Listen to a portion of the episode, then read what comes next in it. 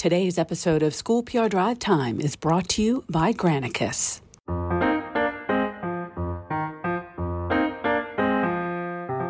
Welcome to another episode of School PR Drive Time, a podcast produced by NC I'm Dr. Stacia Harris, a member of the NC media team, and I'm the Director of Communications for Buncombe County Schools.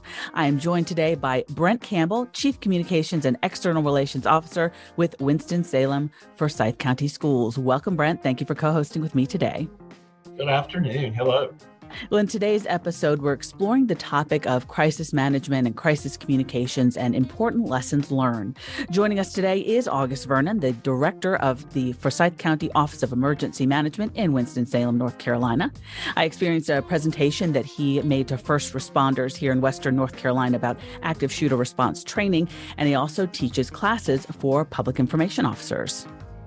And Stacia, I've worked with August for many years in many different capacities over my time. And today, he has a lot of information to share. He's going to share a behind the scenes look at how emergency management and communications really go hand in hand and some important lessons learned over the 30 years of public service and emergency management experience. Well, we have lots to cover. Let's start the show. Hello, August, and welcome to School PR Drive Time. Let's start off by you telling us a little bit about your background in public safety and crisis and emergency management. Uh, awesome, and absolutely. Thank you uh, to both of you for the opportunity to be here today on this podcast. Um, so, currently, I am the director of the Winston-Salem and Forsyth County Office of Emergency Management, and we're a, a joint city and county office of emergency management. Uh, I have been the director now for almost four years. And prior to that, I was the inaugural emergency services manager for Wake Forest University for three years, where I coordinated crisis planning and management for the university's national and global footprint. And prior to that, I was back at this organization as the operations officer uh, with the City County Office of Emergency Management for almost 14 years. I also have some uh, background in fire service and the military. So during the past 20 years, I've conducted over 800 public safety classes in, in, North Carolina and other states on a variety of topics such as the incident command system, crisis management, active shooters, active assailants, emergency operations, terrorism, and, and other public related topics. I've also coordinated and participated in over 75 exercises over the past 20 years, including tabletop exercises, functional drills, and full scale drills. And those have included school system exercises. And as far as responsive responses have responded to everything, unfortunately, from school shootings to workplace violence shootings to tornadoes to hurricanes to flooding and ice storms and plane crashes and large protests and a wide variety of other man made natural disasters and critical incidents. And there's always a lot going on, it seems now, in today's world. And thank you so much for for sharing all that with us. And kind of want to let the audience know kind of why we wanted to invite you on the podcast. I, I had um, was able to sit in on a active shooter training that you conducted with first responders here in Western North Carolina, and you mentioned that you also do PIO training, and so that of course piqued my interest. And so um, let's just start with start there. Walk us through your process when you're dealing with a crisis, and talk about how internal and external communication is all tied in. Yeah, absolutely. And I, I kind of feel like I need to start with crisis management 101 um, and really some of the basic side items needed for any crisis management team, whether a school system, private industry, government, healthcare, a corporation, any type of organization. There's really three components, and those can be as, as wide and in, in depth as needed. Uh, first is having some type of crisis management team, and that can look different for different organizations. Uh, I am certainly not a PIO, but I've had to fill that role before and do the training and, and help our PIOs, including Brent in the past. And obviously, I would recommend that your, your PIO or PR marketing team, whatever they're called, should be part of a crisis management team at, at any level. Um, also, you need to have what I think is important as emergency manager, some type of location where you could come together physically Uh, virtual works very well, even in a crisis, but there really come situations where we've got to get face to face. And so you need some type of emergency operations center or, or coordination center. And the third leg of the stool would be you need some kind of plan, a, a crisis management, all hazards plan. So, really, those three legs of the stool the team, a location, and a plan. Uh, once you have those, you can do exercises, you can continue to advance those plans, those training, and kind of build from there. Um, I will say, I was thinking about this the other night that a lot of these incidents that are happening are, are very challenging and can even be overwhelming when they happen. Um, you know, we recently had an incident here nine months ago, a, a large fertilizer plant fire that really, the first few hours, felt a little overwhelming. Uh, but failure is not inevitable, so it's important to be prepared. We can plan and prepare for a lot of these situations. Um, as an emergency manager who's done a lot of planning the past 20 something years, um, it's impossible to plan for every situation. It, it really is you could have a hundred of the best written plans out there and then incident 101 will happen that you did not address in your planning so that's why it's important to have that team that plan in that location and you can really manage any crisis that comes your way. There is no perfect solution or magic formula for managing emergencies. Even if a, a vendor wants to sell you that it really doesn't exist. It really comes down to your to your people and your personnel. It's important to note that any and all organizations can be quickly overwhelmed in some of these situations. And what makes that a little more challenging that it seems that the public expectations of what local, state, and federal government can do are, are kind of unrealistic now and ever evolving. On what the expectations are that we can do uh, has really changed, and the demands have increased in, in my you know 20 years in emergency management and maybe one example that I've thought about recently is we all recognize probably every organization that exists at any level of government right now is short staffed. But the expectations of all the work and things that need to be accomplished, um, that's increased. Even though we recognize we have shorter, less staff, a shorter amount of resources, but demands are increasing.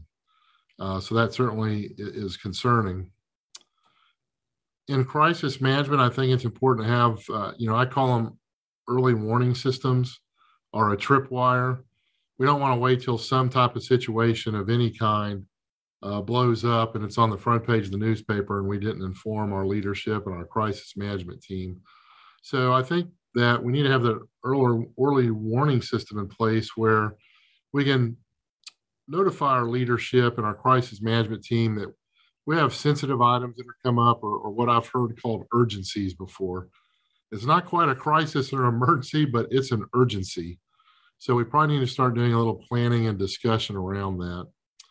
Uh, but again, you know, the bottom line is these crises are inevitable, but I think the outcomes can be changed um, with a lot of things planning, training, exercises, podcasts like this one I have listened to a couple of the other podcasts. There's a lot of good information there.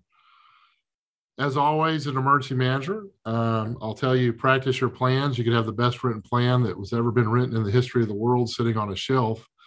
And if no one's read it, no one's familiar with it, they can't find it, then it's really like you don't even have a plan. And there are some very thorough and well conceived plans out there, but those preparations don't do any good if no one remembers what to do or can even find a plan, which amazingly does happen.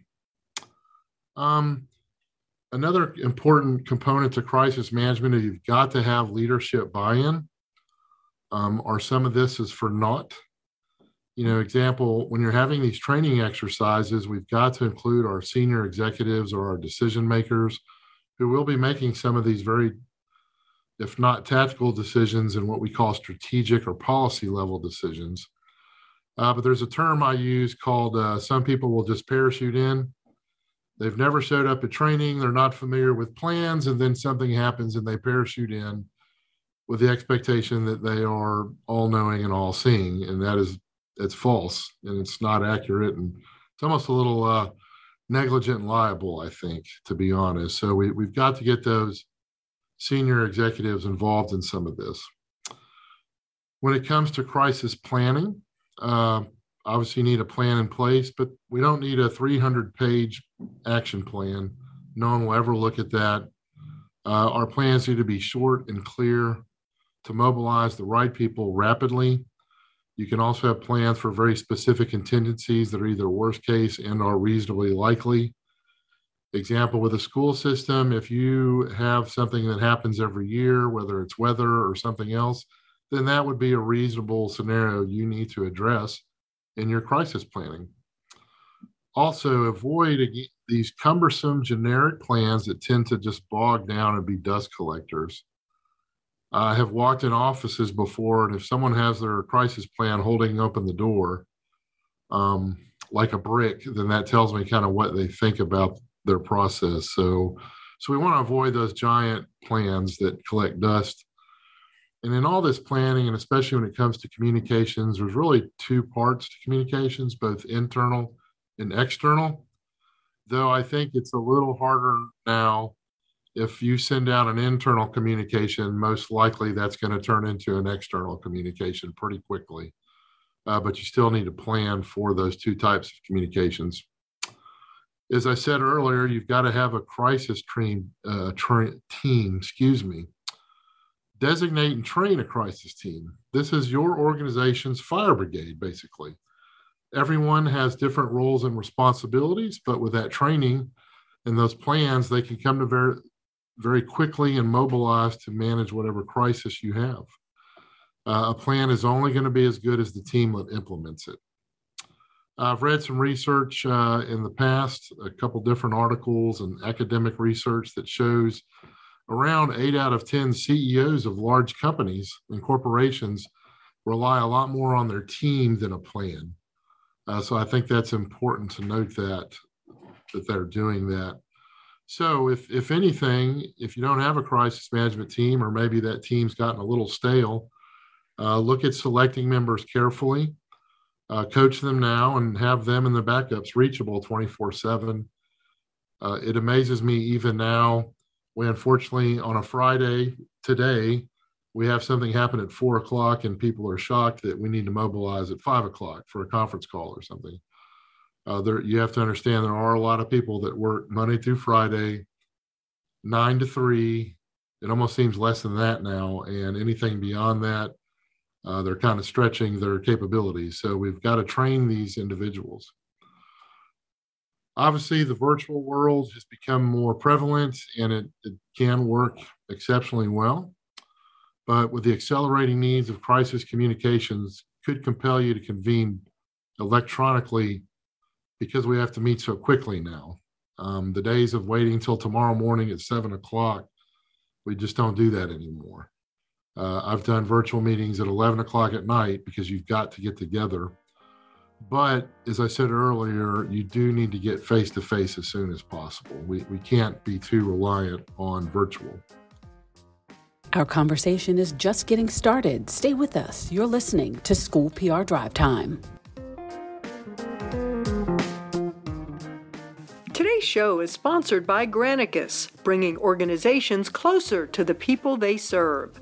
Engagement HQ by Granicus is the world's leading community engagement platform, purpose built to move beyond the vocal minority.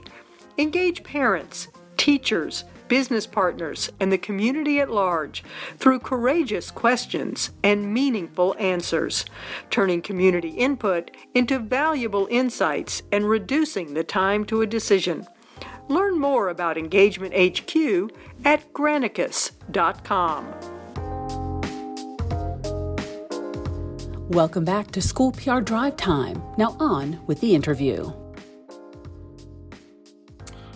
One new aspect as I was thinking about this presentation that I've talked about a little bit the past 975 days um, is conspiracy theories. Uh, we're all dealing with conspiracy theories. They've always been there in public safety, but now due to social media, they've been given a voice and are even followed and listened to and, and carried on.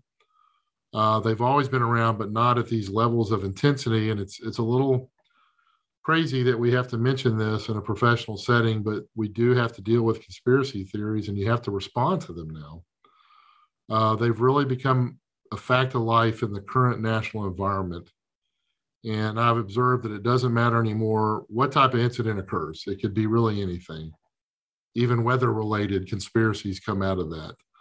Um, and especially if something happens in a school, uh, anything happens with government, it's just going to be challenging, and those conspiracy theories are going to float to the top. And really, in the past, we just ignored these. You know, let's be honest. If someone sends a letter or makes a comment, then that you don't even address it. But with social media, they gain traction, and you have to respond to them, even if it's unrealistic and far fetched. Um, where this really came into play for us and, and myself was during COVID. Uh, we ended up doing what was calling uh, called MythBusters. There were so many myths out there to deal with all the false and incorrect information that was out there. FEMA had a MythBusters page, and you know some examples we had right here in Forsyth County. People, you know, being told that grocery stores were being closed. Um, that there were the National Guard was on I 40 and you had to have documentation to go from one county to the next. And, and we had to actually spend time to respond to those uh, when none of them were true. And I think some of that's what led to the great run on the 2020 toilet paper debacle. So, also, I am not a social media expert. I'm not on social media. I don't like social media. I don't know anything about social media, but I certainly recognize it has become an important staple pretty much of all crisis response and crisis management, really communications in general. Um, a few thoughts that I had were number one, beware of Facebook, Facebook experts. We saw this a lot with COVID. Uh, I had no idea we had so many infectious disease specialists in North Carolina. And the same thing with school safety and security experts. I, I had no idea we had so many in our community. Uh, the fertilizer fire that I mentioned, uh, we had a lot of uh, ammonium nitrate experts and explosive experts in our community to the point of they were even posting graphs, charts, diagrams, and some of those actually gained traction. And we had to really respond to that and say, that's not accurate.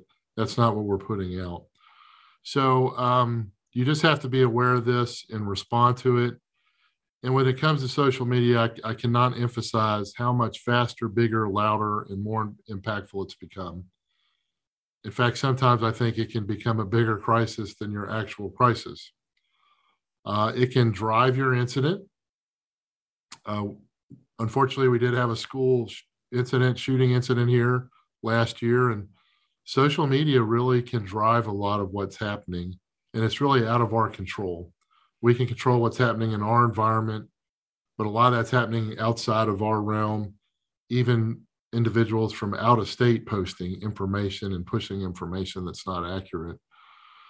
Another concern with social media and these challenges is that, and I have to say this carefully, but sometimes the media appears to utilize unvetted and unofficial social media information and posts a random person off the street can make a, a comment or post something and you're now having to respond to that uh, but again that's not that's not vetted it's not accurate. There's no three sources of information to verify anything. But that's just some of the reality around social media now. Also when it comes to social media and i've realized this um, even at 2 a.m now people are on what is called real time.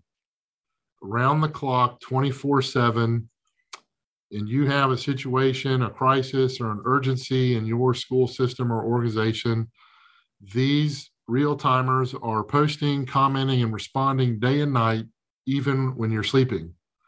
And so you may have to get up in the morning and deal with a whole new pile of issues and challenges that are being posted by the uh, round the clockers, the real timers.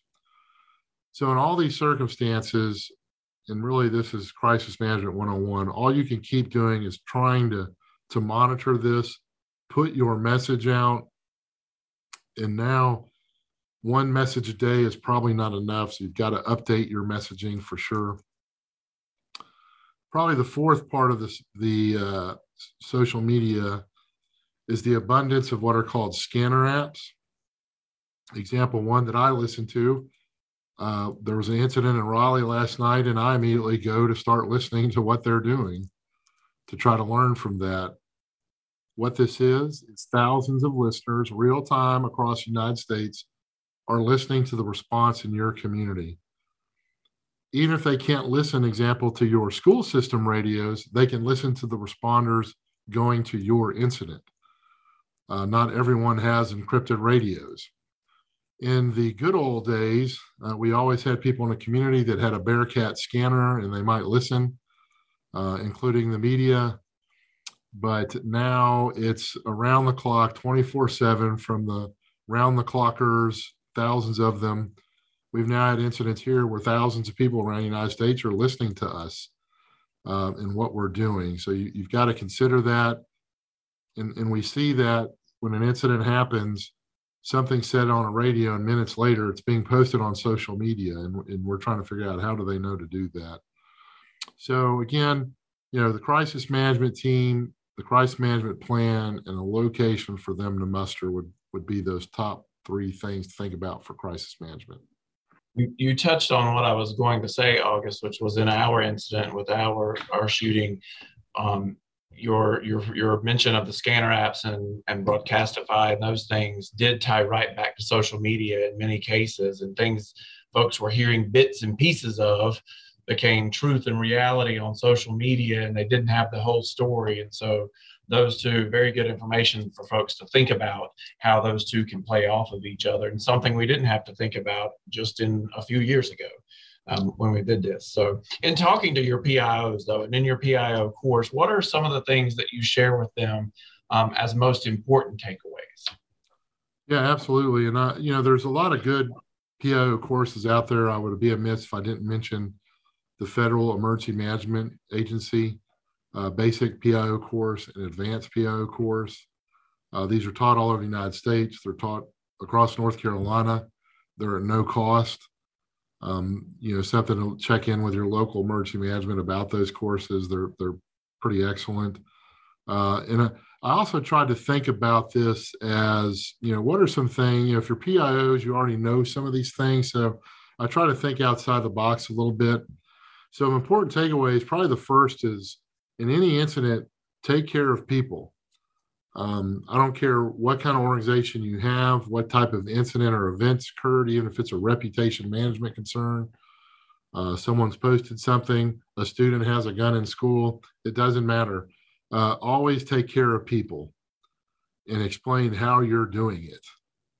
Um, and that can mean different things to different people, but just think about your community in your messaging and taking care of people. I don't care what the incident is and there's a lot of things you'll have to address but let's figure out how we're going to take care of our people first. You know taking care of the victims remains job number one for everyone. In our incident command system training the ics training the first step is always life safety and we have to really focus on that. And if it's affected or impacted people they're going to know they're going to want to know whether they are safe and that you're doing your reasonable best to take care of them um, even if it may be unrealistic, but they want to know what you're doing. The media and all the observers, they want to know what you're doing to take care of the victims, depending on the impact of the incident. So always act and speak to reassure them that it is so. And again, it doesn't matter what type of incident has occurred. This is where some organizations have really kind of missed the ball. Uh, you can be efficient, you can be quick, but you've got to take care of people. Second, um, my old director, Melton Sadler, that Brent remembers, uh, who did unfortunately pass away several years ago, and that's why I'm in his position now. He had a comment that he always made that was uh, basically, quote unquote, the time that the mop flops is not the time to exchange business cards. So basically, when the mop flops, that is not the time to try and introduce yourself to people and here's my business card.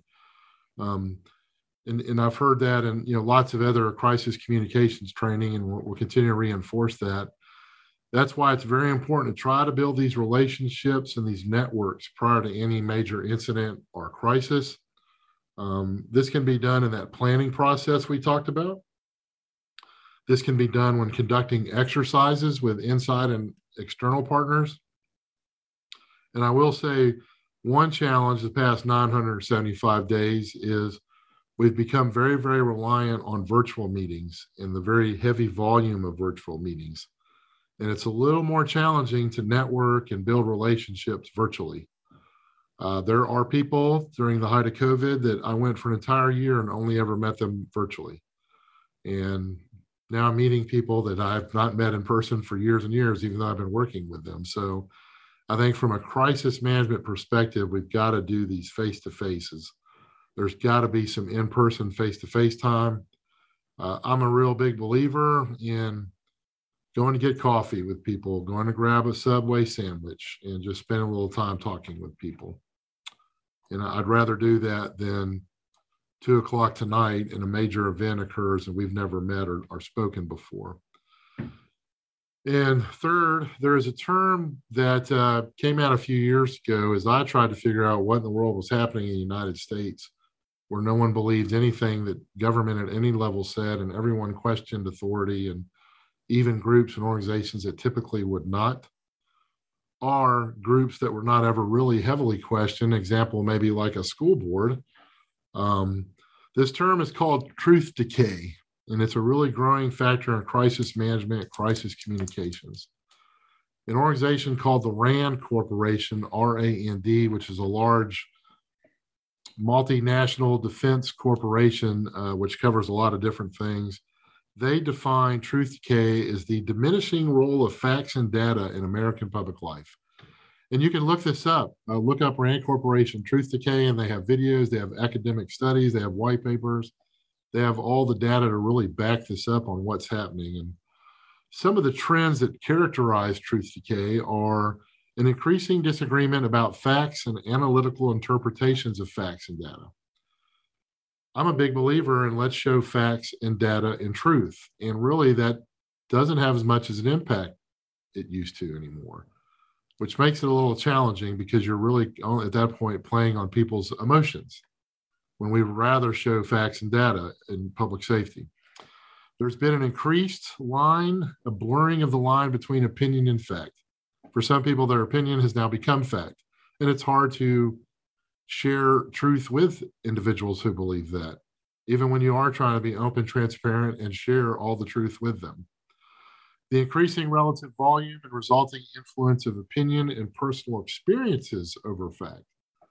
You can try to explain the fact of what occurred or the fact of the matter, but a personal experience that a group or someone had years ago is obviously going to tarnish their view of what's happening, and they believe their experience is more important than whatever you're trying to relay to them and really just the overall declining trust in formally respected sources of facts and information. So, this is challenging for organizations and even more challenging for those PIOs in these organizations trying to get what is basically fact and data out to a maybe more reluctant community or public. Um, and really, probably the fourth part, as far as the PIO training, you know you, you have to look at definitions of crisis or crises. Uh, we know we're in a crisis when a couple things are going to start happening. When a crisis happens you don't have days and days to make decisions. That doesn't happen. Your decisions must be made within a very narrow time constraint. You're never going to have enough time to make the decisions you need to make but you've got to make a decision. Um, that decision once you make it may be irreversible do we evacuate this neighborhood or not? Do we evacuate this school or not? That once that happens, that's irreversible. It's it's hard to change that. But again, you're having to make uninformed decisions without the best information to make those decisions. Also, in a crisis, we can make a decision right now, but I don't know what the outcome of that is going to be. That's a lot of uncertainty and unknowns in a crisis or I can only look ahead an hour. I can't tell you what eight hours is going to look like. All these decisions in a crisis uh, are always going to be made with imperfect or incomplete or even the wrong information. So you're already from a position of weakness in a crisis. You don't have all the information you have. You're having to hurry up, make decisions. And probably a key thing with this is in a crisis, no decision you ever make will make everyone happy. Uh, most decisions will be unpopular. I think one example for schools would be do we close or do we delay due to weather?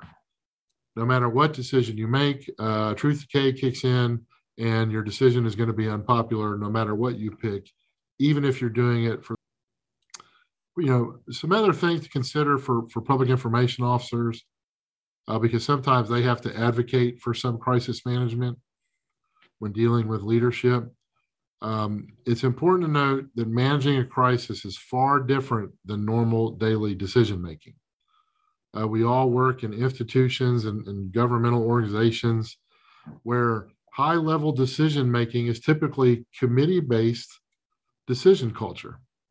And you know that require extensive deliberate deliberation and consensus building outside of the public purview uh, there's even a term called deliberative dialogue where everyone has to have input into these conversations before you make decisions. And that works in normal day-to-day activities when you have days weeks and months to work on projects. Uh, this is not effective in any type of crisis. We, we we've got to make decisions in a different way. That's what the crisis management team is laid out for to make those decisions as quick as they possibly can. And I think kind of last note here, and, and PIOs and crisis communications are an essential part of a crisis management team. Without a strong crisis management team presence, and we see this time and time again for those of us that review lessons learned and watch other organizations go through crises, uh, institutions will typically circle the wagon, is the term it's called. We'll circle the wagons. We're going to water down our communications and we're going to drag out our responses to media, public, and information requests. And, and once you start doing that, it's very hard to recover from that and, and build that public trust again. This concludes part one of Lessons Learned in Crisis Communications. Part two is coming up next.